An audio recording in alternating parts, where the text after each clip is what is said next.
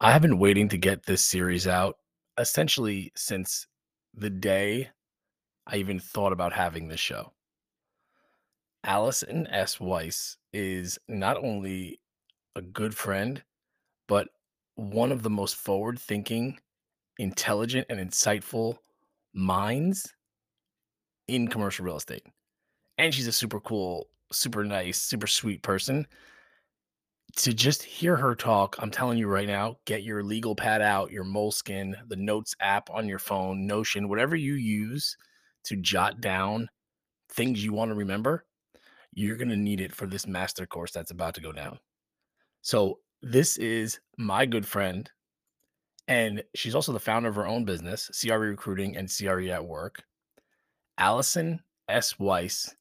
And in this premiere episode, we're going to talk about how brokerages can think a little differently when it comes to attracting talent.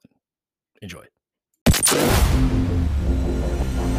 This is Commercial Real Estate School, featuring real world insight and expertise from some of the most successful commercial real estate professionals in the country. Here's your host, Kyle and Sarah. Right, Allison, tell us a little bit about yourself. Sure. My name is Allison Weiss. I am the founder of a boutique recruiting and consulting firm called CRE Recruiting, wholly focused on the commercial real estate industry. And fun fact about me, I'm actually a full time digital nomad. I left um, my apartment and 95% of my things behind in LA and started traveling full time. And so I've been on the road over two years and in 20 plus states and just living my best life. You're like Motley Crue. You're like, you're like on the road. You're like on tour. I don't have as many roadies or groupies, unfortunately, but it nah, is fun. Yeah. They just have more time on you. Have you ever wanted to own a slice of a skyscraper, multifamily asset, or industrial warehouse? You see, billionaires have long used real estate investments to build and protect their wealth. And that's because the rules of real estate investing have traditionally favored the rich until now. Lex is a new way to invest in real estate.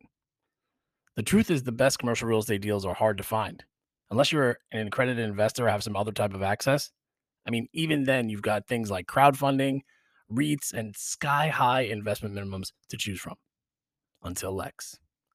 Lex IPOs buildings so you can start investing today. By taking buildings public, Lex has created a new way for you to invest in marquee commercial real estate. Build a portfolio by picking the buildings you want to invest in. Each building gets a stock chart, a ticker symbol, and trades just like other stocks. You can even hold these shares in your existing brokerage account after the IPO. And as a shareholder, you can get paid dividends flowing from the rent paid by tenants, earning you tax advantaged passive income. Unlike other platforms, you can freely trade in and out of your positions without lockups or holds. You can get started today in just minutes and start exploring Lex's live and upcoming IPOs. So head over to lex-markets.com, sign up using the code CRE School, and get a $50 bonus when you deposit at least $500. Again, that's lex-markets.com, code CRE School. Lex, real estate investing for all. We were talking about how to think differently when it comes to attracting talent. What is yeah. that about? So, there's this concept in marketing called the ideal client avatar, and it's about hmm. thinking about and putting yourself in the place of your ideal client. So, where do they shop? What do they think about? What types of things do they read?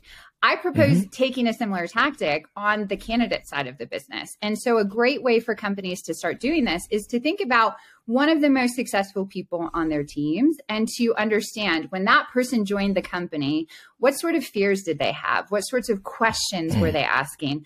And really to put your mind or put yourself in the place of that person when they were joining your organization. A great thing you can do is interview them in a structured way so you can understand how they made their decision to join your company, maybe what other competitors mm. they were contemplating, and all of the various different um, objections they might have had to overcome in their own mind before they joined your company. So, an example of this, one of my clients had somebody who was coming from a small M&A advisory background. So this person was actually helping people to buy and sell small businesses.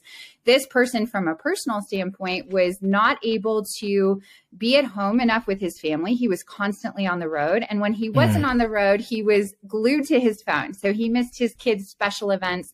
He missed going to games and things like that. So he was really looking for an opportunity where he could have more control over his time and that he was receiving the value for his time commensurate with what he was having to sacrifice for it. So knowing those things about that person within that organization allowed us to create an ideal candidate avatar that spoke the language mm. of are you working too many hours? Are you missing your kids ballet recital? Are you uh. having are you having trouble managing your workload when you're not on the road?